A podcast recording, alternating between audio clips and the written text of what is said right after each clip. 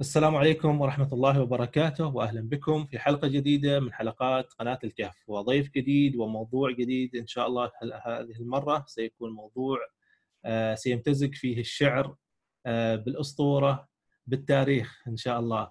مستضيفين إن شاء الله ضيف عزيز وعزيز علينا جدا الأستاذ عبد الخالق عبد عبد الخالق الجنبي من المملكة العربية السعودية من المنطقة الجنبي. الجنبي, الجنبي. أعتذر منك نعم. أستاذنا آه، أستاذ عبد عبد الخالق آه، الجنبي عندكم في عمان إحنا عندنا الجنيبي في عمان والجنبي أيضا يوجد والجنبي أيضاً. نعم أي. آه طبعا الأستاذ عبد الخالق يعتبر من المرجع تقريبا إذا أقدر أسميه في سيرة الشاعر ابن المقرب ابن المقرب شاعر ربما يعني لم ينل حقه من الظهور الإعلامي على الرغم من أن هذا الشاعر شاعر فحل شاعر آه، حافل سيرته حافلة جدا وأيضا لم لم فقط آه، يعني تكتفي سيرته تذكرها المصادر الأدبية وإنما حتى امتزج في التراث الشعبي. من مثل ما ذكر مؤلفنا في أحد كتبه من كاظم منطقه كاظم التي هي الكويت إلى إلى ساحل عمان هنا. فاليوم إن شاء الله سنبحر مع هذا الشاعر الجميل الذي ملأ أنا أنا أقول خليني أقول ملأ الدنيا وشغل الناس على الأقل في الجانب الشعبي. والمستضيفين معنا الأستاذ عبد الخالق اللي يبحر معنا إن شاء الله مع سيرة الشاعر الأمير ابن المقرب العيوني. فليتفضل وتكون مايك معك الأستاذ عبد الخالق لمدة 30 دقيقة بعد ذلك إن شاء الله سأفتح المجال للأسئلة سواء في صفحه في قناة الكهف أو التي تردنا على باقي وسائل التواصل. تفضل أستاذ عبد الخالق.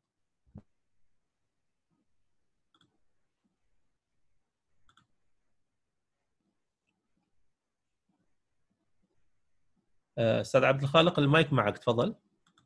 نعم نعم آه، حياك الله أستاذ آه، إسماعيل. وأنا سعيد بهذه الاستضافة معكم في قناتكم الموقرة قناة الكهف. وأتمنى أن أضيف شيئا يعني من المعلومات عن هذا الشاعر الكبير. وأنت عندما قلت هو آه، شاغل الدنيا أو مالئ الدنيا وشاغل الناس ترى صدقت في ذلك يعني أستاذي. يعني الرجل هذا أو الشاعر هذا يعني أنا أسميه شاعر الملوك. يعني ملوك آه، الدول الآن يعني التي أسست الآن يعني في الخليج. كان هذا الشاعر وديوانه من أهم الأشياء التي آه، يقتنونها ويقرؤونها. يعني حتى الملك عبد العزيز كان لديه نسخة من هذا الديوان وأيضا كان أمير الكويت الصباح لديه نسخة وأيضا كان أمير البحرين لديه نسخة وأمير قطر طبعا أنا ما اطلعت على سلطنة سلاطين عمان يعني إذا كان لديهم ولكن أعتقد أنه على الأقل ما دام يوجد في السيرة الشعبية لهذا الشاعر يعني آه، مجال كبير في عمان أيضا فلا بد أنهم اقتنوا ديوانه.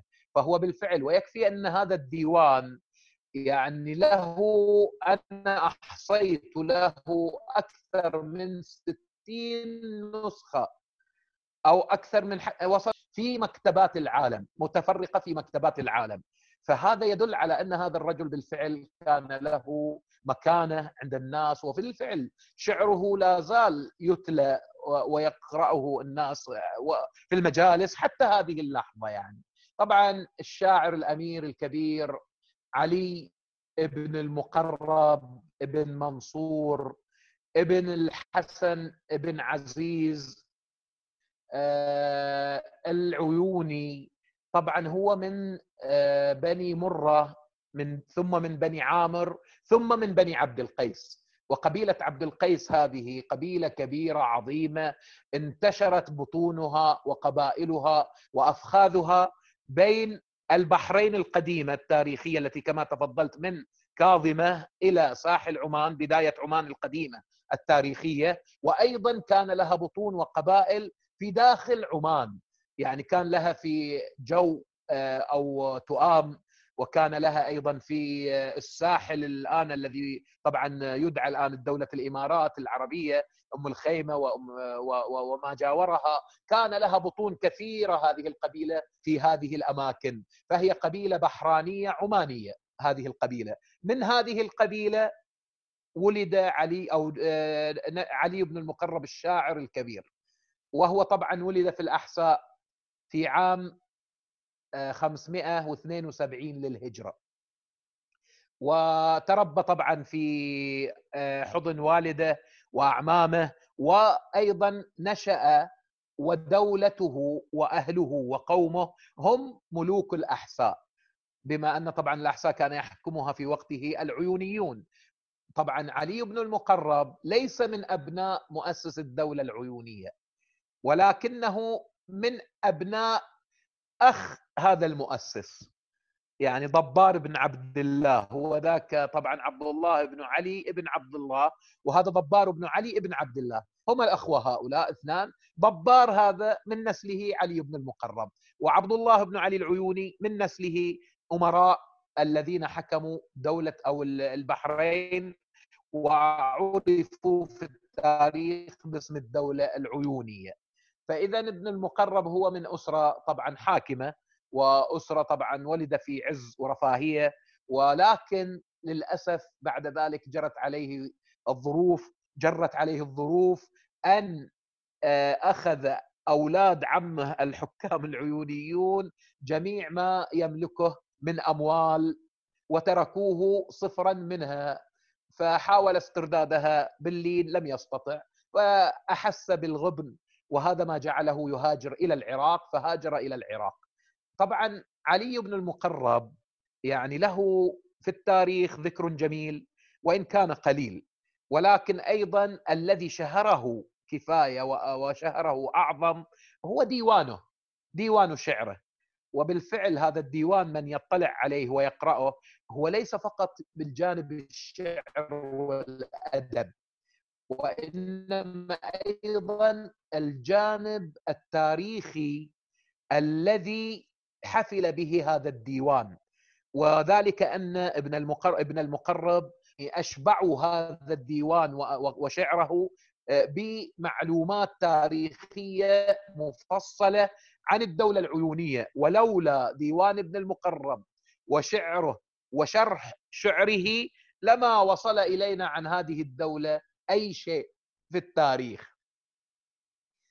طبعا آه، ابن المقرب هو ينتمي طبعا أو ولد في الاحساء وكلنا نعرف واحة الاحساء هي طبعا إحدى واحات أو أكبر تعتبر أكبر الواحات في العالم واحة الاحساء وهذا الرجل يعني ولد في هذه الواحة لم يولد في العيون كما يتبادر إلى الذهن من لقبه العيوني. طبعا العيون واحة شمال الاحساء قريبة منها والعيونيون منسوبون إليها لأن أول حكم أو أول حكم لهم كان في هذه الواحة ولكن لم يولدوا فيها هؤلاء الحكام وإنما ولد فيها بعض أجدادهم آه، الأعلون.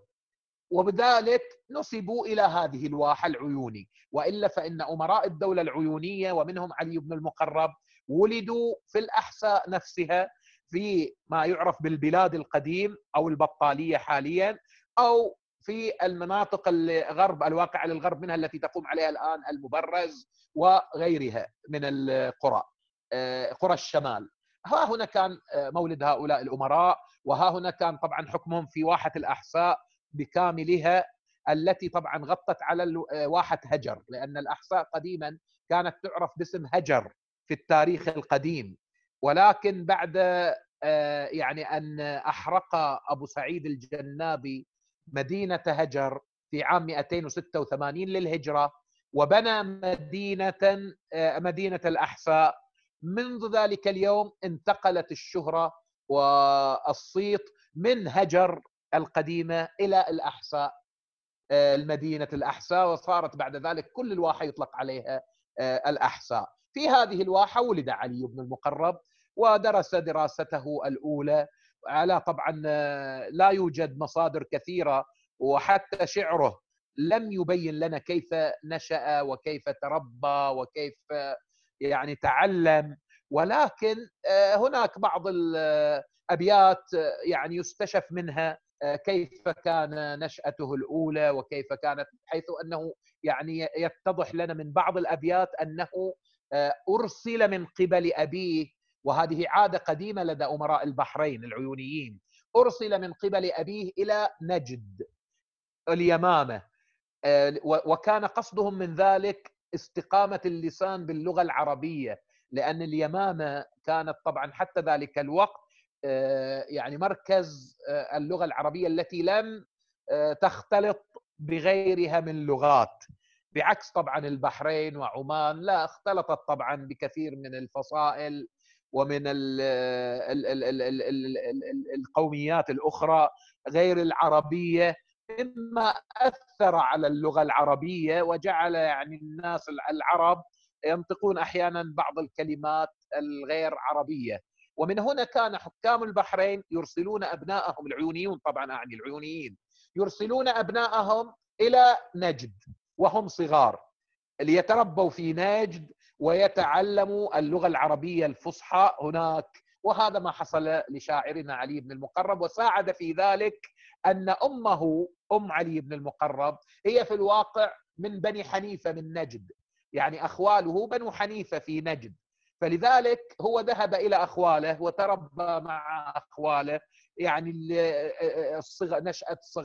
وهو صغير. ثم بعد ذلك بعد أن اشتد عوده عاد إلى الأحساء حيث والده وحيث أعمامه وحيث بنو عمه حكام الدولة العيونية. طبعا الفترة التي عاشها ابن المقرب في بعد ذلك هي فترة الضعف لدى هذه الدولة. ضعف وحروب بين الأمراء كل يريد السلطة لنفسه. فعاش ابن المقرب هذا الصراع المرير الذي حصل بين أمراء الدولة العيونية وشاهده بأم عينه بل وناله هو من ذلك آه، بعض الشرر أو بعض النار لأنه يعني اتهم بميله لأن طبعا الدولة العيونية انقسمت إلى قسمين.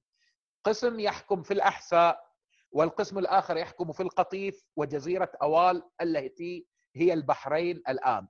فطبعا ابن المقرب حكام الأحساء البلد الذي هو ولد فيه اتهموه بأنه كان يمالئ ويحب حكام القطيف من العيونيين وأنه كان يعني آه، يكرههم هم حكام الأحساء بسبب أخذهم لأمواله ومزارعه. وبذلك ناله من ذلك آه، أذى كثير حتى إنهم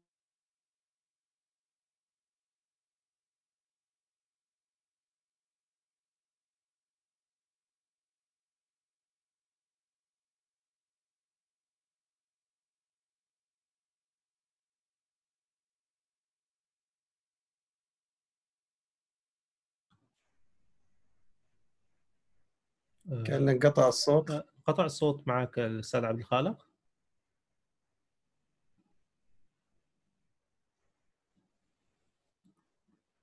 آه، أستاذ عبد الخالق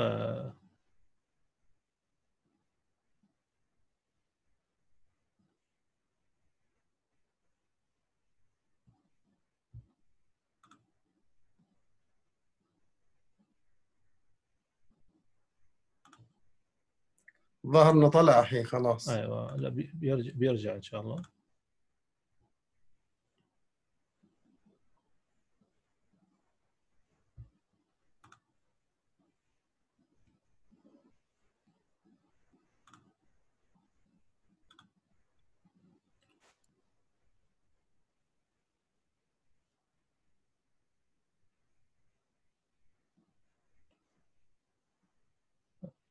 شاء الله الحين عودة آه، الأستاذ عبد الخالق آه، سنستأنف البث إن شاء الله. آه، ومازلنا في سيرة الشاعر الأمير علي بن المقرب العيوني.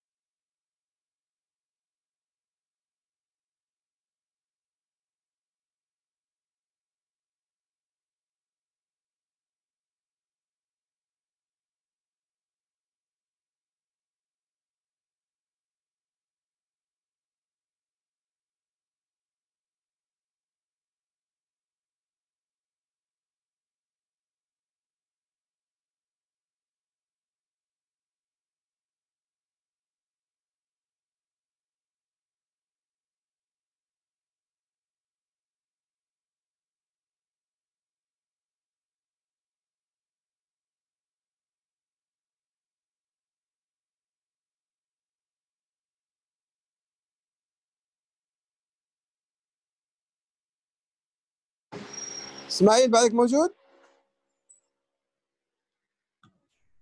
موجود مراد سننتظر الضيف يدخل مرة ثانية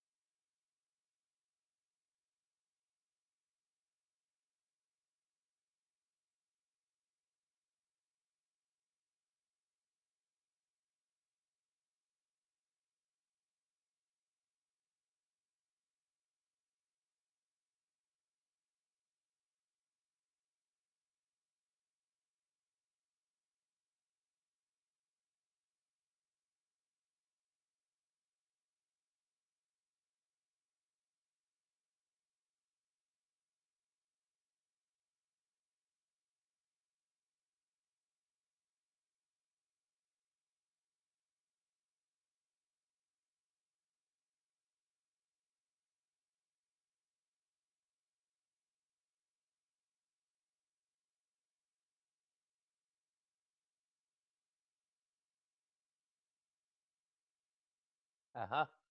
آه، رجع الآن يا أستاذ. أيوه تفضل تفضل أستاذ. أي ناسف لهذا العطل الفني الطارئ. حصل خير حصل خير. فطبعا آه، كنا قد وصلنا إلى أن طبعا نال الشاعر علي بن المقرب ظلم عظيم من أبناء عمه من حكام الاحساء العيونيين فسجنوه آه، بتهمة أنه كان يميل إلى أبناء عمهم آه، حكام القطيف من العيونيين أيضا. كان بينهم حروب وقتال وقتل شديد بين هؤلاء الأمراء. للأسف الشديد يعني فنال ابن المقرب منه شر عظيم. فبعد أن خرج من السجن آه، كان قد تألم كثيرا وقصد ابناء ابناء عمه حكام القطيف. آه، ظنا منه أنهم سوف آه، كيف أنه سجن لأجلهم ولاجل أنه كان أو اتهم بموالاتهم وحبهم ولذلك لكنه لم يجد أيضا من هؤلاء الذين اتهم بأنه يحبهم أي يعني ترحيب كبير أو يعني شيء يعني مما كان يأمله. فهذا ما جعل في نفسه غصة وثم بعد ذلك جعله يرحل إلى العراق. وهناك في العراق كانت هذه الرحلة جميلة وجيدة للشاعر علي بن المقرب. لأنه في العراق ذهب إلى بغداد. وفي بغداد كانت الحضارة العربية آه، آنذاك. وهناك في بغداد التقى طبعا بعلماء في اللغة والأدب ومنهم الشاعر آه، عفوا الأديب الكبير آه، العكبراوي صاحب آه، شرح المعلقات العشر المشهورة. فطبعا أعجب به هذا الأديب وشهد له بأنه من أفضل الشعراء في عصره بل أفضلهم عده أفضل شعراء عصره عد ابن المقرب. وعده أيضا أنه حتى قبل 200 سنة من عصره لا يوجد شاعر موازن له. وهذه طبعا الشهادات هي ما جعلت لشعر ابن المقرب أيضا قيمة فوق قيمته الفنية القيمة الفنية. وبذلك عاش في بغداد فترة ورجع بعد ذلك على أمل أن يكون أولاد عمه آه، قد اصطلحوا أو قد نسوا أضغانهم ولكن للأسف لم يجد آه، منهم صلحا ولا صلاحا. وهكذا ظلوا في حربهم وفي قتالهم لبعضهم البعض إلى أن سقطت الدولة العيونية في الأحساء ثم في القطيف وجزيرة اوال وبالتالي صار ابن المقرب آه، متهما هذه المرة من قبائل البادية التي كانت تناصر أو أبناء عمه الأمراء لأن أبناء عمه الأمراء كان لهم أنصار من البادية من عقيل. من قبائل عقيل وعامر بن صعصعة. فكان بعض هذه القبائل تناصر حكام الأحساء ضد القطيفيين حكام القطيف وبعضها الآخر كان يناصر حكام القطيف ضد حكام الأحساء.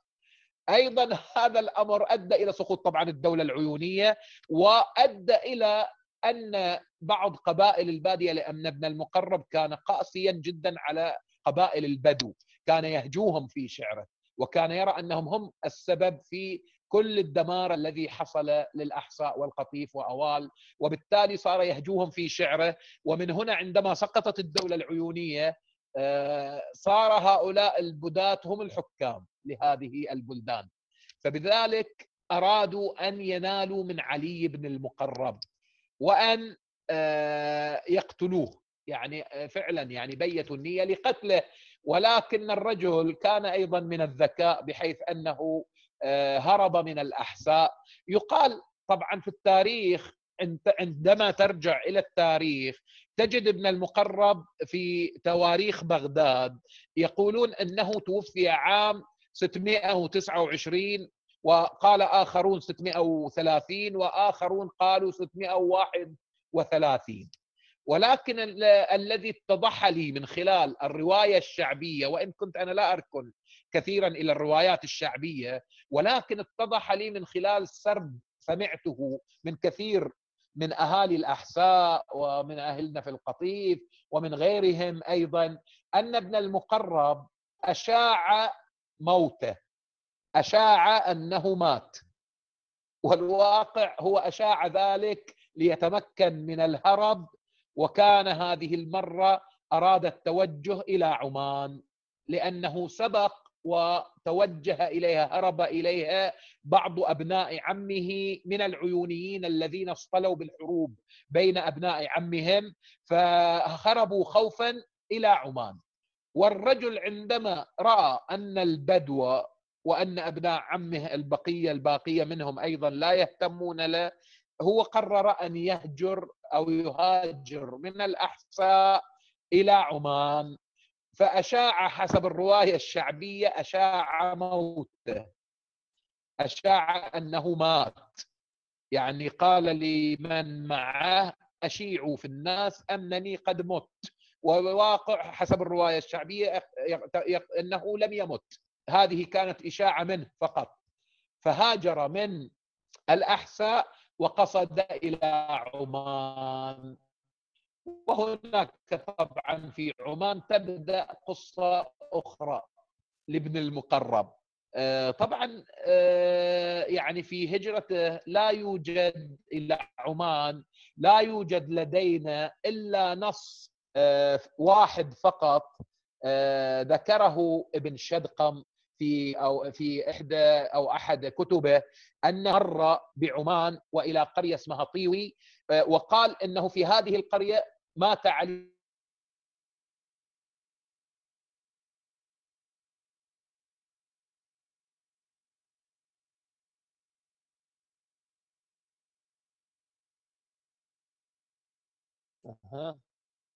أعتقد إن هذه المرة اوتوماتيكيا هو. جاء أنا أسف طبعا مرة أخرى. آه، طبعا ابن شدقم تسمعني يا أستاذ؟ نعم الصوت واضح. أستاذ. نعم الصوت واضح. تفضل أستاذ عبد الخالق. تسمعوني اسمعك اسمعك صوت واضح. زين. آه، طبعا ابن شدقم هذا من ذكر أن قبر ابن المقرب في عمان فقط. لم يذكر شيئا غير هذا. وذكر شعره فيها في طيوي ذكر أنه في طيوي وقال أنه قال هذه طيوي فطيبي هذه دار الغريب. وأما يعني غير ذلك لا يوجد في كتب التاريخ للأسف عن رحلة ابن المقرب إلى عمان وكيف هاجر وكيف رحل وكيف وصل إليها وأين سكن لا يوجد إلا هذه الإشارة من ابن شدقم يعني وابن شدقم طبعا كان في العام آه، يعني قريب القرن العاشر الهجري يعني في القرن العاشر الهجري. يعني ليس ببعيد كثيرا يعني عنا الآن. فهذه الإشارة هي التي تجعل من الرواية الشعبية التي هي مشهورة في الاحساء وفي عمان وعلى فكرة يعني هم أنا سمعتها هذه الرواية من الاحسائيين وسمعتها من عمانيين من العمانيين أهل طيوي سمعتها بنفسي. وكانوا متفقين عليها يعني على الرواية. اللهم إلا بعض التفاصيل التي آه، يعني آه، آه، لابد من أن تختلف طبعا بخلال اختلاف المكان والزمان. فطبعا الاحسائيون عندما أخبروني عن ابن المقرب ورحلته من الاحساء إلى عمان ذكروا أنه هاجر إلى عمان فقط. ذكر وأنه سكن في قرية طيوي. هذا كل ما ذكروه لي. ولكنهم ذكروا أنه عمل عملي عملا يعني للبدو حيلة جعل أساسه آه، يعني من الملح وجعله في قبالة آه، مجرى عين عظيمة في الاحساء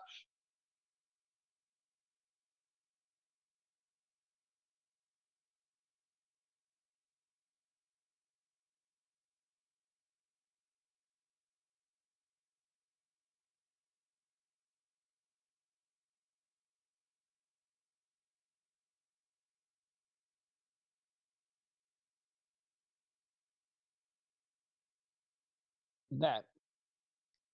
نعود إلى الحديث. واضح؟ واضح. فأزاح الماء طبعا إلى قناة أخرى وبنى هذا القصر في مواجهة الماء ولكن لا يأتي الماء إليه. من وكان أساسه من الملح. فعندما عزمت طبعا رؤساء البدو وكبارهم وعندما جاءوا ووضع لهم الغذاء آه، ذهب بحجة أنه سيأتي لهم بمزيد من اللبن أو الغذاء ولكنه أمر غلمانه بتوجيه الماء إلى القصر فذاب الملح الذي هو أساس هذا القصر وهجم القصر على البدو فسقط عليهم وأنصارهم آه، طبعا جاءوا يريدون الانتقام من علي بن المقرب. هذا طبعا حسب الروايه الشعبية الاحسائيه الآن. ورأى بعد ذلك أنه لا بد من أن يشيع له قبر يقولون وملأه زجاج أيضا من الزجاج ملأه من الزجاج وهرب إلى عمان. وعندما جاء البدو قالوا لهم طبعا هو مدفون في هذا القبر وعندما حفروا أنالهم جراحات في أياديهم وأصابعهم من الزجاج الذي وضعه في القبر، هذه طبعا كلها روايات شعبية ولكن هي مما يتسامر به الناس في السابق، هذه هي الرواية الاحسائيه. ولذلك لما علمنا أنه مدفون في طيوي فقلت لبعض أصحابي لا بد آه، من طيوي وإن طال السفر. لا بد من الذهاب إلى طيوي عمان. وهنا سافرنا ولله الحمد أنا وبعض الأصحاب آه، إلى طيوي وطبعا هناك في طيوي عندما وصلنا يعني كان أهل القرية في غاية الحفاوة والكرم بحيث أنهم آه، يعني احتفوا بنا وجلسنا جلسة طيبة وذكروا لنا من جانبهم بقية القصة التي لم يذكرها الاحسائيون يعني منها طبعا إنه علي بن علي بن المقرب عندما جاء إلى عمان كان معه ابنته فقط ولم يكن معهم آه، يعني ليس لم يكن له أولاد هو ذكور. كان لديه ابنة وحيدة فقط فجاء معها إلى عمان. في الطريق إلى عمان يقول أهل طيوي أنه مر بقرية اسمها بات. أنا طبعا ما كنت أعرف هذه القرية ولا أعرف يعني آه، أين تقع. ولكن بعد ذلك رجعت إلى البريني صحراء البريني أو آه، ما كان يعرف بجو أو تؤام في السابق في التاريخ.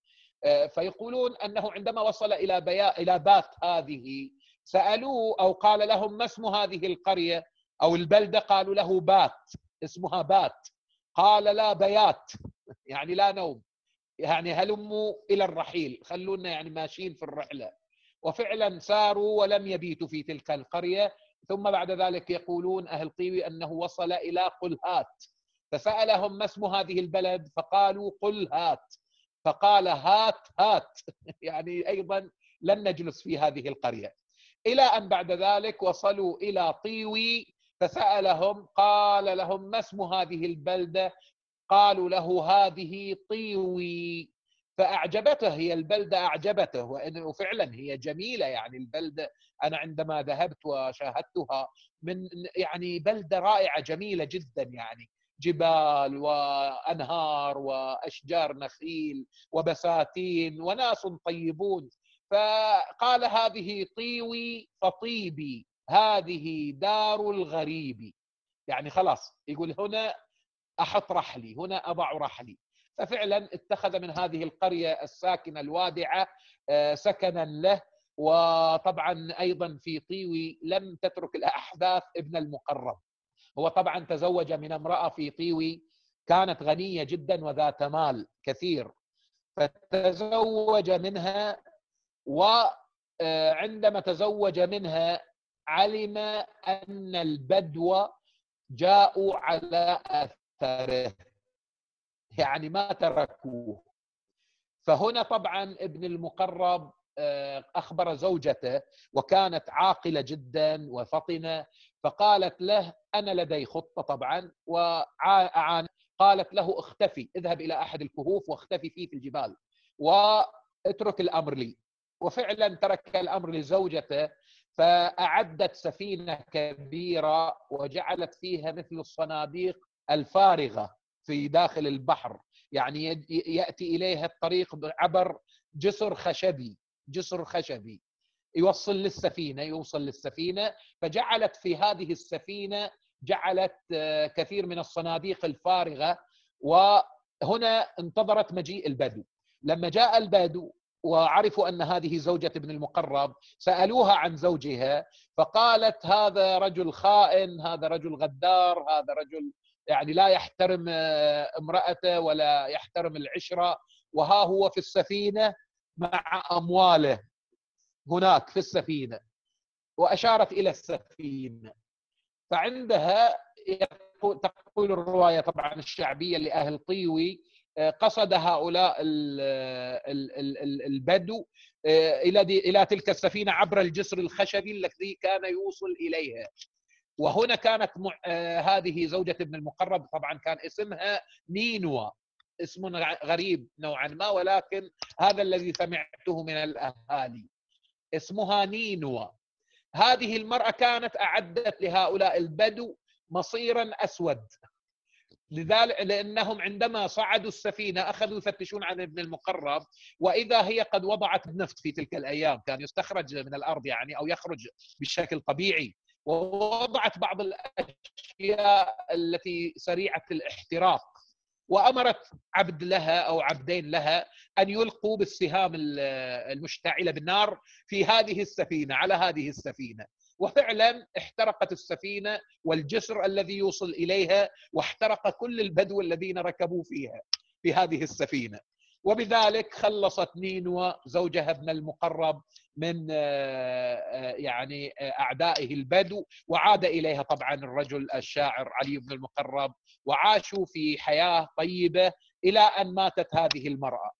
ثم بعد ذلك وهكذا يقول طبعا أهل طيوي عندما ماتت خلفت له يعني كثيرا من الأموال. والذهب واللؤلؤ. كانت امرأة غنية جدا يعني من النساء الغنيات فخلفت كل ثروتها إلى له. وعندها عندما حس ابن المقرب حينها أنه قد وصل إلى نهاية عمره آه، خاف على هذه الثروة لأنه سمع عبدين له أنهم يريدونه أن يموت ليأخذوا هذه الثروة. وعندئذ أمر بحمل ثروته إلى كهف في جبل في طيوي. طبعا أنا وقفت على هذا الكهف ولكن لم أستطع الركوب إليه لأنه صعب المرتقى لأنه مثل الجدار هذا لأنه كان فيه سلم آه، حفره في نفس الجبل يوصل إلى الكهف وجعل هناك أمواله وثروته وعندما أحس أنه قد قرب أجله قال العبدين الذين كانا يخططان لاخذ ثروته إنني قد حفرت إنني قد وضعت ثروتي في هذا السلم دفنتها في هذا السلم الذي يوصل إلى هذا الكهف. وفعلا مات الرجل فجاء العبدان طبعا يريدان أن يأخذان أن يأخذا ثروته. فحفروا أول درجة أو أول سلم أو أول السلم ففرحوا وقالوا أكيد أن بقية الثروة في الدرجات الأخرى النازلة وأخذوا يحفرونها إلى أن وصلوا إلى الأسفل ولكن لم يكن حظهم إلا تلك الدراهم القليلة فقط التي وجدوها. وأما بقية ثروته فبقت مع ابن المقرب في كهفه في الأعلى. وعندما حاولوا طبعا الرجوع والركوب إلى الكهف آه، لم يستطيعوا لأنهم حفروا السلم وأتلفوه. فصار ما ما عادوا يستطيعون يستطيعان أن يركبا إلى هذا الكهف. ليأخذ بقية ثروة ابن المقرب. وهكذا حسب الرواية الشعبية آه، الطيوية العمانية آه، مات ابن المقرب في ذلك الكهف ولا زال طبعا ذلك الكهف معروف عند أهل القرية أنه قبر ابن المقرب أو كهف ابن المقرب وقد أوقفونا عليه ورأيناه من الأسفل وهو في مكان عال جدا في جبل طيوي. لم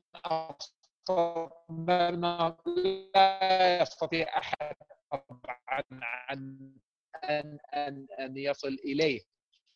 وكان أيضا موجود في القرية قلعة ابن المقرب. وكانت مبنية على تله جبل صغير وفيه رشاقة آه، كثير لهذه القلعة وأخذوا لها صورا والحمد لله يعني ومنها ما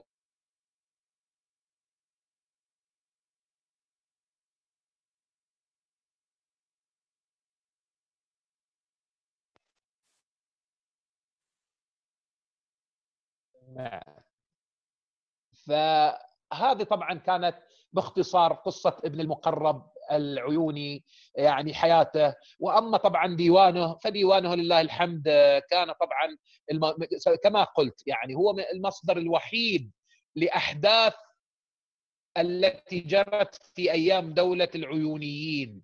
يعني هو الرجل لم يكتفي فقط بتسجيل أحداث الدولة العيونية بل ذكر آه، أخبارا كثيرة وروايات كثيرة تاريخية عن قبيلته عبد القيس وعن البحرين وعن عمان آه، وعن العراق. يعني قل أن توجد في مصدر آخر.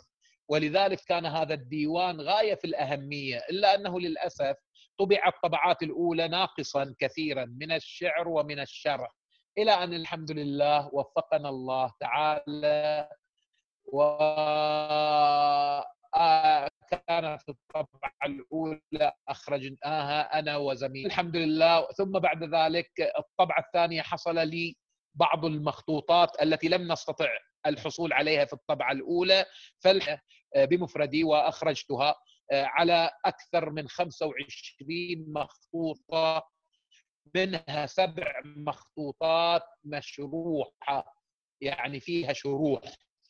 وبقية المخطوطات مجنة بعض الناس كان يستثقل الشرح لأنه لا يعني فكان يحذف الشرح ويكتفي بالشعر فقط. وهكذا طبعا لله الحمد آه، يعني خرج ديوان ابن المقرب إلى آه، عالم النشر آه، في طبعته الأخيرة بالذات الطبعة الثانية التي هي لدى الأستاذ لديك أستاذ يعني نسخة منها والحمد لله رب العالمين أرجو أن أكون قد ولو بسيط يعني لهذا الشاعر الفذ يعني الذي ملأ شعره الأقطار الجزيرة العربية منذ وقته وحتى الآن. هذا هو الشاعر علي بن المقرب باختصار يعني. جميل جميل يا دكتور. أنا شاكر لك بأمانة. هذه لو إنها سيرة مختصرة جدا يعني سيرة المقرب تمتلئ بالأحداث الشيقة والتي مثل ما ذكرت بعضها ثابتة تاريخيا وبعضها تداخل مع الأسطورة. لكن مثل ما يقولون يكفي من القلادة ما أحاط بالعنق.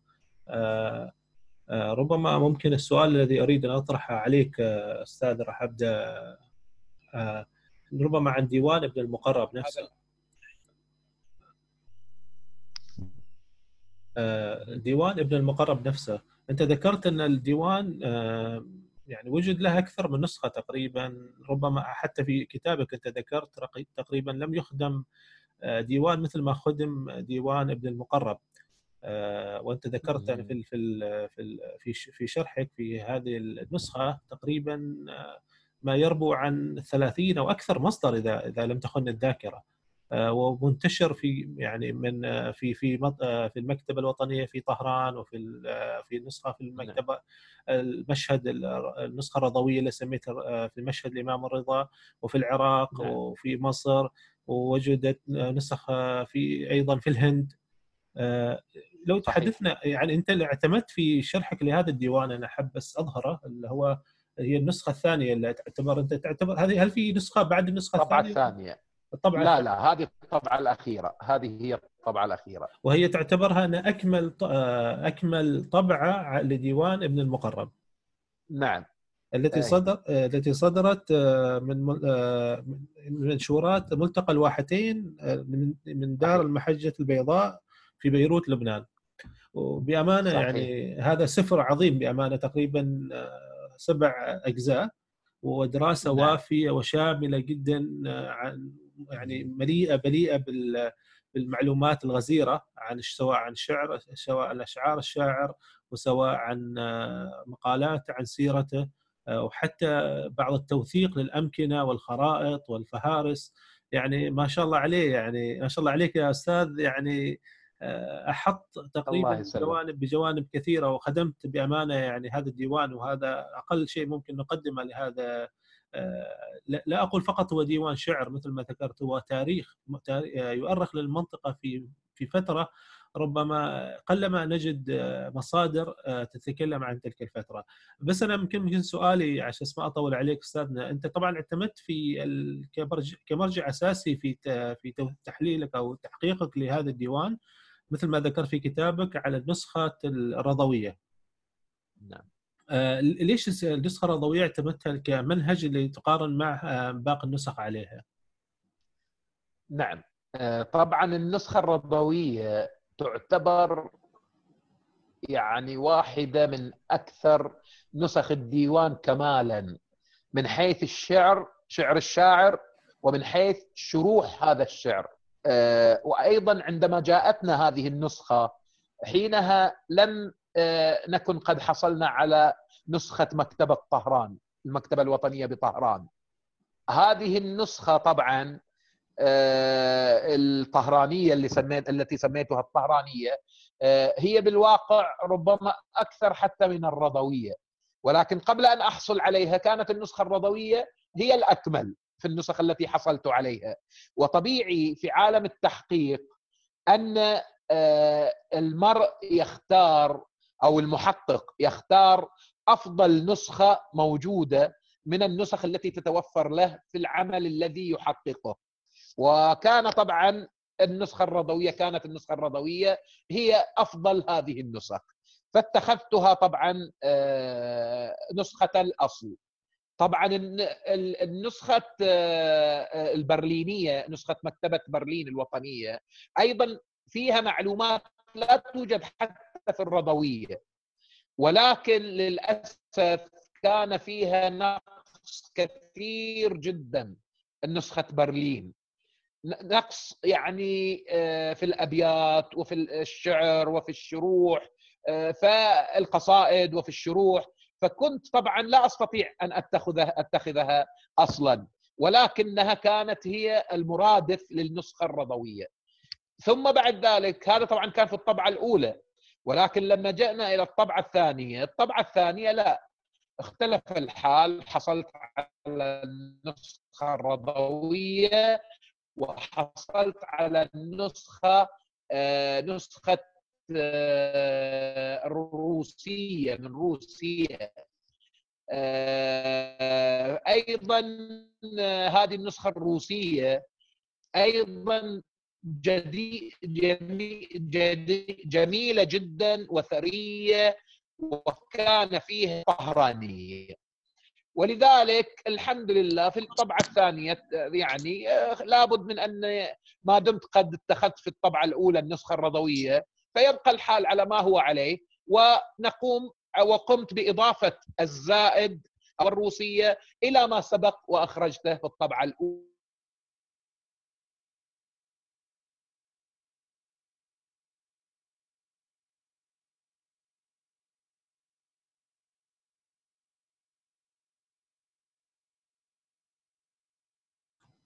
الصوت ما زال يروح ويأتي.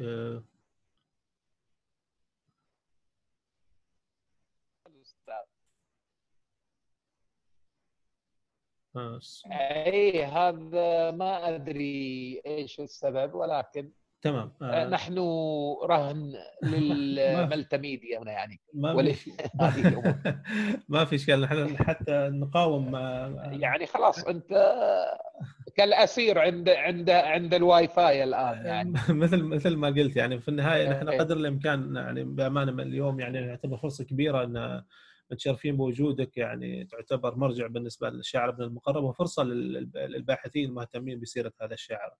أنا باخذ سؤال من الأخ مراد المعمري، عندك سؤال مراد تفضل.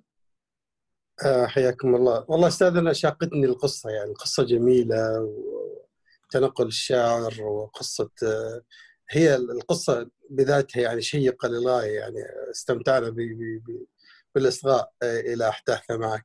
هو مداخلتي بس أنا ذكرت فيما ذكرت أنت إنه يعني كانت من من من أيضا ما ورد في الديوان إنه هو وصف ضعف الدولة العيونية وهو سبب تقاتل الأمراء وهذه هي سبحان الله العلة في ضعف وزوال كثير من الدول والملكيات ويعني كما حدث في حتى في تاريخ عمان في زنجبار في الآونة الأخيرة كان تقاتل بين أبناء العم والأمراء ثم الأندلس تاريخ الأندلس كذلك يعني ذكر ذلك. هو دائما لما تختلف العائلة أو الأسرة الحاكمة بين بين العم والأخوة الأمراء تضعف الدولة وتزول.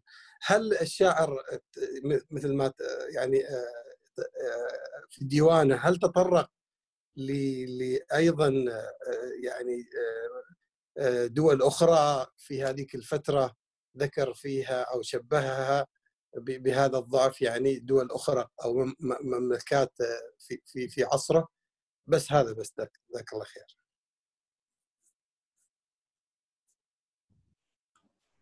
تفضل أستاذ عبد الخالق. طبعا نعم نعم. طبعا أحسنت يعني. هو دائما التقاتل بين أمراء الجيل الثالث وما بعده عادة في الدول هو سبب زوال هذه الدول. وهذا ما حصل للعيونيين. ترى العيونيون يعني بعض الناس يعني يمجد ويمدح فيهم. لا هم حكام العيونيين كانوا دمويين يعني. كانوا دمويين. كان الابن يقتل أباه والأب يقتل ابنه. يعني وصل الحال إلى هذه الدرجة يعني لأجل الملك ولأجل الحكم. فهذا طبعا الأمر أكيد ترك في شيء نفس ابن المقرب نفسية ابن المقرب قلت أنا في حديثي من هذا الأمر. لكن يعني هو لم يذكر دول أخرى أصابها نفس هذا الشيء لأنه يعني ما كان في وارد الحديث عن هذه الدول. ولا كانت تعني له شيئا تقريبا. لكن هو كان يهتم لأسرته العيونية. أحد رجال قبيلته أو أسرته ال إبراهيم العيونيون فهو تألم لهذا الوضع وأخذ يعني يذكرهم مثلا بما حدث إلى مأرب إلى السد عندما انفجر السد في مأرب باليمن. يعني قال قال لهم يعني السد أخرب مأربا. وأنتم تقولون سدوا هذا البدوي بمال فلان لأن الحكام العيونيين في آخر أيامهم كان إذا البد إذا زعيم البدو غضب على أحد منهم كان يقوم بإعطائه كثير من أموال أقاربه العيونيين. يعني يأخذ بساتينهم وخيولهم وأموالهم ويعطيها لهذا البدوي حتى يسكت ويهدأ. فيعني حتى ابن المقرب كان أشار إلى هذا آه، الشيء بقوله لم يغضب البدوي لم يغضب البدوي إلا قلتم سدوه كي يرضى بمال فلان والسد أخرب مأربا. يقول يعني شوف كيف إنه والم بين الحادثتين. إيه فأبشروا بعد انفجار السد بالطوفان. يعني يقول أنتم الان قاعدين تسدوا كل بدوي يغضب بمال فلان وبمال فلان. لا تنسوا إن السد في مأرب كان متهري يعني آه، سينهار وكانوا يسدونه كل ما فتق فتق يسدونه ببعض الحجارة إلى أن زاد الحمل على السد و انهدم السد كله وجاءهم الطوفان. يقول أنتم أيضا بفعلكم هذا مع البدو كل ما غضب أحد البدو أعطيتوه مال أحد أقاربكم. بعد ذلك كل الزعماء البدو سيغضبون عليكم ويريدون.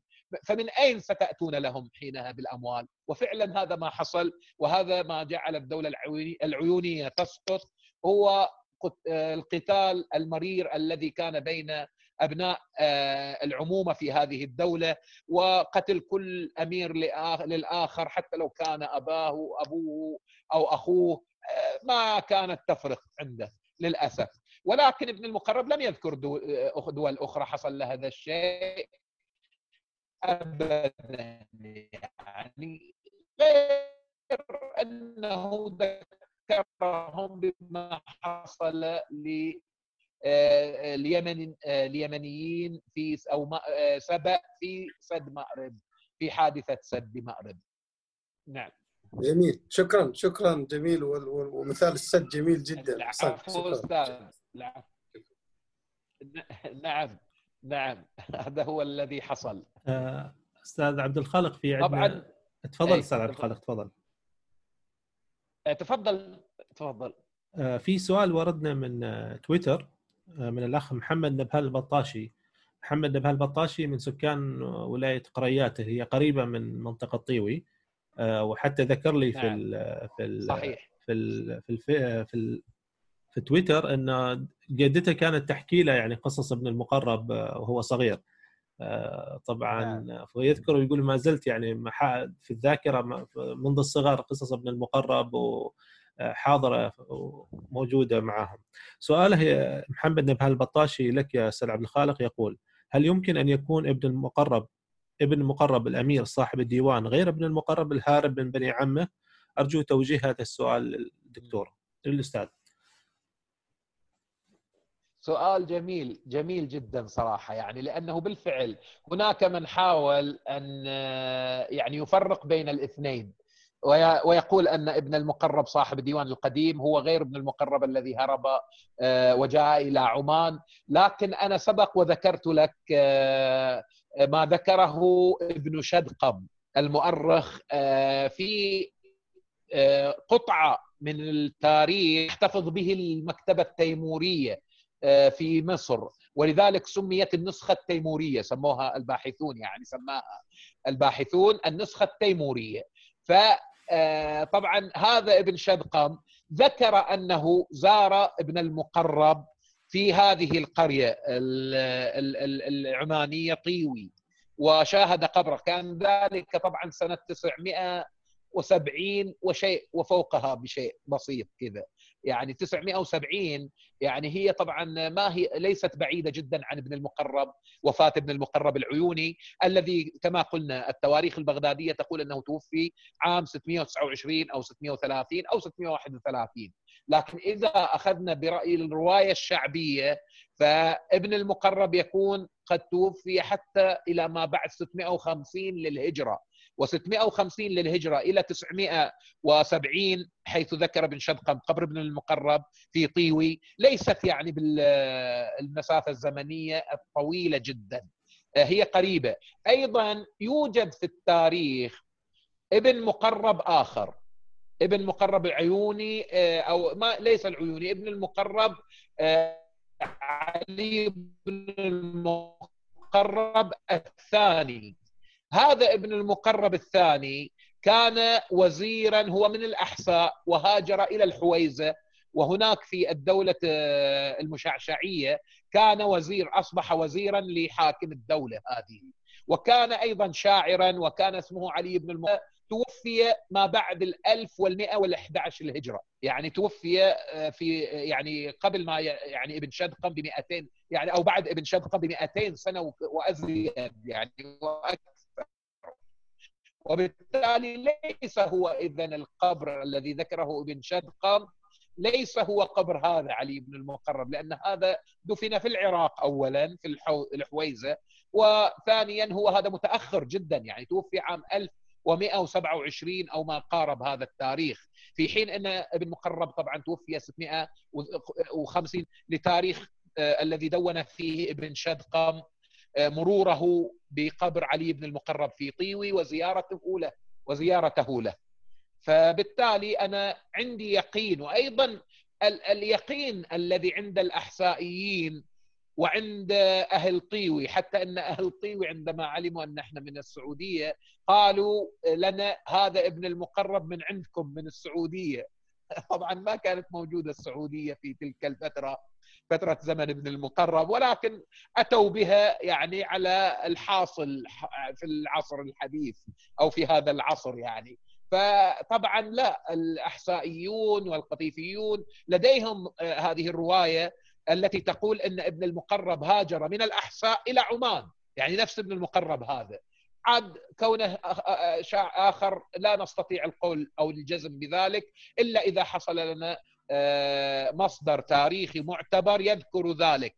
والمصدر التاريخي الوحيد الذي اطلعنا عليه هو تاريخ ابن شدقم الذي ذكر فيه أن ابن المقرب بالفعل قبره في عمان وكان يعني الشاعر علي بن المقرب لأنه ذكر من شعره ذكر آه، آه، بعض أبيات من شعره. يعني من شعر علي بن المقرب آه، تبعنا يعني اللي هو القديم. فاذا هو قبره. هو الذي في طيوي. هو قبر علي بن المقرب. رواية أخرى أقوى منها يعني تسقطها أو تبطلها. فأنا رأيي هو قبر ابن المقرب هناك في طيوي. جميل. ممكن سؤال آخر أيضا أستاذ. طبعا سيرة ابن المقرب حسب ما ذكرت في الديوان معك انتهت تقريبا بعد الرحلة الرابعة إلى العراق. كانت لها رحلات للعراق تقريبا. نعم. احصيت في الكتاب على حسب مثل ما أنت تقريبا استشفيت من ديوانه أن هناك تقريبا أربع رحلات إلى العراق وفيها التقى الخليفة العباسي في فترة والتقى فيها والي البصرة والتقى فيها بعض الأمراء في بغداد وأيضا التقى في الموصل رحل إلى الموصل وحتى نعم. التقى بياقوت الحموي. يعني ولؤلؤ ولؤلؤ أمير الموصل نعم. بالضبط. يعني نعم. حتى التقى به ياقوت نعم وراه. نعم. فياقوت الحموي ذكر في... ذلك في كتابه يعني معجم البلدان. بالضبط فيذكر في معجم البلدان في في في الجزء الرابع صفحة 181 مثل ما ذكرت أيضا في كتابك آه، عندما ذكر مدينة العيون فيقول نعم. وبالبحرين موضع نعم. يقال له العيون ينسب إليه شاعر قدم الموصل وأنا بها واسمه علي بن المقرب بن الحسن بن عزيز بن ضبار بن عبد الله بن محمد بن إبراهيم العيوني البحراني لقيته بالموصل في سنة 617 ضبار نعم. ابن ضبار عفوا آه، ابن عبد الله بن نعم. محمد بن إبراهيم العيوني البحراني. لقيته بالموصل في سنة 617 وقد مدح بها بدر الدين وغيره من الأعيان. ونفق فأرفدوه وأكرموه. ومن شعره في من قصيدة في بدر الدين صاحب الموصل يقول حط الرحال فقد أودت بها الروح الرحل. ما كلفت سيرها خيل ما ما كلفت سيرها خير بلغتم الغاية القصوى فحسبكم هذا الذي بعلاه يضرب المثل. وهنا يذكر يعني كلمة ربما يعني نعم. ملفتة للنظر ولي وليست بالطائل عندي. وأنت أيضا في كتابك نعم. شرحت ماذا يعني وليست بالطائل عندي. إذا تقدر صحيح. صحيح. صحيح. آه، ليس نعم. تظن أن تشك ياقوت الحموي؟ طبعا مديح ابن المقرب لشخصيات عصره. آه، ليست بالطائل تسمعني؟ أسمعك الاستاذ آه. آه، طبعا أنا أيضا أؤيد ياقوت الحموي أن هذه القصيدة متكلفة. متكلفة. ابن المقرب يعني كان اميرا عزيزا آه، في قومه. ولكن قومه وابناء عمه أذلوه وهو لم يكن يرضى بالذل.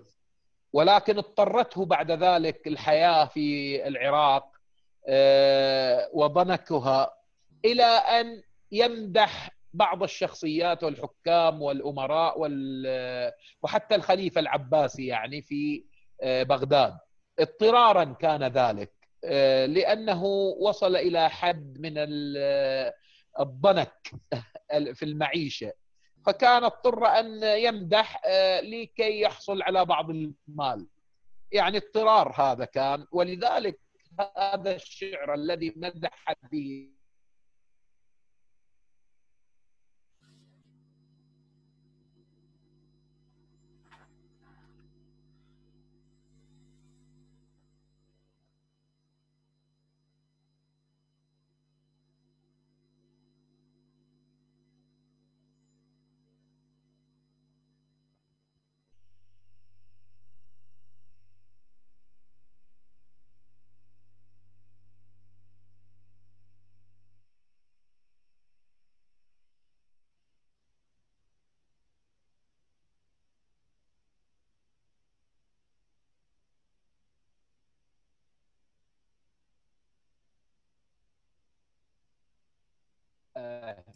نعم. كنت أقول يعني أنت إذا قرأت شعر ابن المقرب الذي يمدح به أحب أمراء الدولة العيونية إليه وهو الأمير محمد بن أبي الحسين العيوني.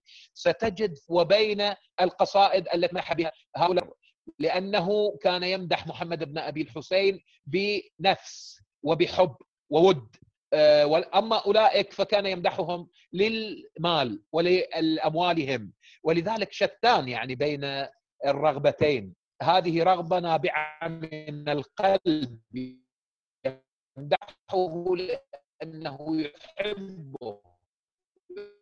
يحب محمد بن أبي الحسين. أما أولئك فكان يمدحهم فقط آه، بتراكيب شعرية. كانوا. لذلك هذه القصيدة اللامية التي لم تكن بالطائل عند ياقوت مليئة جدا بالتراكيب الشعرية التي شاعت في تلك الفترة. يعني من آه، آه، يعني تشبيهات كثيرة لا داعي لها ومن آه، ما يسمى بالمقابلات وما المقابلات وغيرها. يعني بحيث أنك تشعر بالفعل أن هذا الشعر متكلف واضح فيه الكلفة. يعني واضح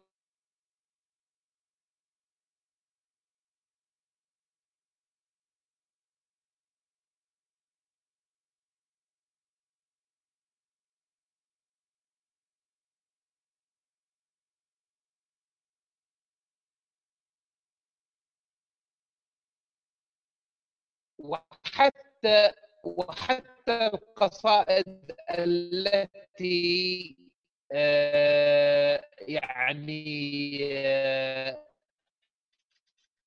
آه، بها آه، من يحبهم أو من أو حتى القصائد التي توجه عليها لمآل دولة الدولة العيونية تجدها تفيض بالرقة وكانت متكلفة بالفعل يعني. وهي فقط تراكيب شعرية كانت التي مدح بها نعم أستاذ. جميل آه، جميل أستاذ.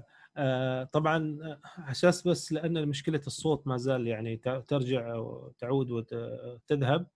فاعتقد أن مضطرين أستاذ عبد الخالق انه ممكن نختم بعد دقائق قليلة. آه، وإن شاء الله ننال إن شاء الله لقاء آخر إن شاء الله بعد إذا كان في في المستقبل إذا الصوت تحسن معك قدرت أو الإرسال معك قدرت إنه يضبط أو حتى إن شاء الله طبعا نكون طماعين أكثر ممكن حتى نستضيفك هنا إن شاء الله في عمان لأن موضوع آه، الشاعر الأمير ابن المقرب يحتاج إلى مزيد من البحث وأنا صراحة يعني بعد ما قرأت في الديوان يعني في أسئلة كثيرة يعني بدت لي وتحتاج أيضا نراجعها مع مختص مثلك.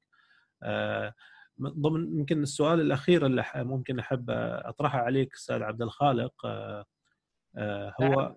نحن الآن فقط تناولنا الجانب التاريخي. بالضبط. فللأسف يعني أنا كنت حتى أتمنى أن نقرأ شيء من أشعار ابن المقرب خصوصا شيء من اختيارك إذا حبيت وخصوصا أنت ذكرت أن ربما من أفضل قصائده هي القصيدة الميمية أنا كنت اتمنى يعني لو نقرأ شيء من أبياتها إذا كنت يحضرك شيء من الأبيات هذه أو أو إن قبل ممكن إذا نبدأ نطرح بعض أبياته. بمن تعتقد أن الشاعر ابن المقرب تأثر من من الشعراء؟ خصوصا أني قرأت أن في ابن المقرب يعني في بعضهم يعني يعني يذكرون بأنه ربما من آخر شعراء الفصحى في الجزيرة العربية أو في لأي مدى هذا الكلام صحيح عن الشاعر ابن المقرب؟ آه لا طبعا ليس هو آخر شعراء الفصحى يوجد أيضا شاعر آه، كبير جدا وهو أبو البحر آه، الخطي هذا أيضا شاعر كبير جدا ولكن لم ينل ربما الشهرة التي نالها ابن المقرب. أيضا هناك شعراء آخرون يعني في عمان أيضا يوجد ولكن لا تحضرني الأسماء الآن. في أيضا كان شعراء ابن هتيميل أيضا في جازان الآن. فيوجد كان شعراء طبعا والشعر العربي لم ينقطع من الجزيرة العربية. ولكن نعم هو ابن المقرب كان هو وصل إلى خارج الجزيرة العربية. هذا صحيح يعني ربما يكون هذا صحيح.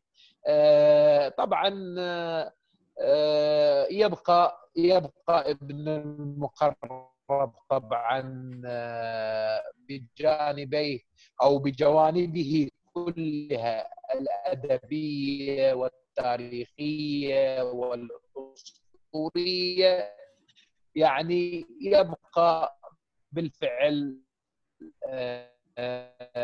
أيقونة من أيقونات الجزيرة العربية. آه، تمام آه، أستاذ في في الختام هل تستطيع أن آه، تقرأ علينا شيء من الأشعار آه، عبد المقرب؟ تفضل أستاذ هل تحب أن تقرأ علينا شيء من أشعار ابن المقرب في الختام أستاذ عبد الخالق؟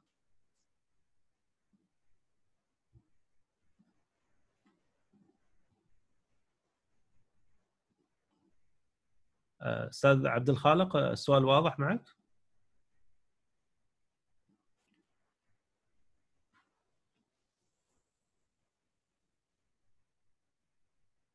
أستاذ عبد الخالق؟ نعم. سؤالي كان لك أستاذ عبد الخالق هل تستطيع أن تذكر لنا بعض من الأشعار التي تفضلها للشاعر ابن المقرب؟ أبيات ربما قليلة عشان نختم فيها الحلقة اليوم.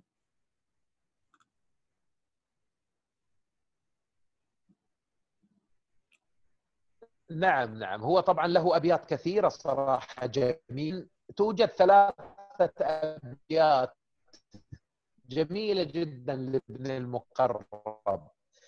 يعني قالها عندما كان في البصرة وفي بلدة المحرزي. المحرزي طبعا عند الكورن عند التقاء شط حن إلى أهله فقال سلام مشوق ما تغنت حمامة. على الأيك إلا حن شوقا إليكم. مقيم بأرض المحرزي وقلبه رهين بجرعاء الشمال لديكم. يحن إذا هبت شمال لأنها تمر عليكم أو تؤدي إليكم. فهذه طبعا يعني من أجمل ما قاله في الحنين إلى أسرته. وهناك طبعا قصائد أخرى جميلة ورائعة ومنها قصيدته النونية التي قالها عندما رأى أملاك دولته العيونيين حكام أبناء أبناء عمه من الحكام العيونيين يعني تتلاشى ويأخذها البدو. فكان أن قال هذه القصيدة يعني ومن ضمنها لربيعة فيها ولا قحطان اخذوا الحساء من الكتيب إلى محاديث العيون إلى نقى حلوان والخط من صفوى أحازوها فما أبقوا بها شبرا إلى الظهران وأمض شيء وكرزكان. والله لو نهر جرى بدمائهم وشربته قهرا لما أرواني. هذا الشعر ابن المقرب طبعا جميل جدا وفيه أكثر من ذلك يوجد أكثر من ذلك. نتمنى أن تكون إن شاء الله في حلقة أخرى. تتناول شعر ابن المقرب لأننا في هذه الحلقة تقريبا تناولنا تاريخ ابن المقرب ابن المقرب في الواقع. إن شاء الله إن شاء الله آه، إن شاء الله إن شاء الله لما يتحسن البث في المستقبل إن شاء الله آه، ممكن نستضيفك آه، أستاذ عبد الخالق بأمانة. تحفنا اليوم أنا بأمانة يعني هذه السيرة يعني كتب فيها الكثير تقريبا. عندنا نحن في في عمان وكان الناس في تشوق لمعرفة صحيح. المزيد عن تاريخه. ولم نجد أفضل من شاروني كتب فيها نعم. ولن نجد أفضل طبعا من من من جهد. داروني كتب وكتب عن قصة نينوى بالضبط وأيضا آه، مجله الدراسات العمانية أيضا تصدر من وزارة التراث آه، في عددها الخامس عشر آه، كان هناك في مقالة مطولة عن ابن المقرب أيضا خاصة في الجانب الأسطوري منها وفي الاحداث التي جرت عليه في عمان.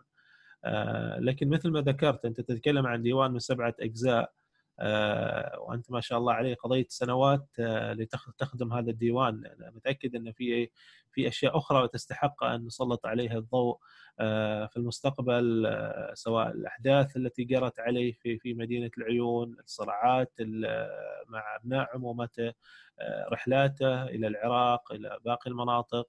حتى الجانب الأسطوري ونحن نتكلم عن شخص تقريبا عاش قبل 500 سنة. آه، كيف الذاكرة الشعبية احتفت بهذا الشخص واحتفظت آه، بمآثره وأخباره وامتزجت آه، بأساطيرها؟ أكيد لابد أن هذا الشخص كان له حضور قوي في الجانب الشعبي سواء في منطقة الأحساء أو في معنا في عمان.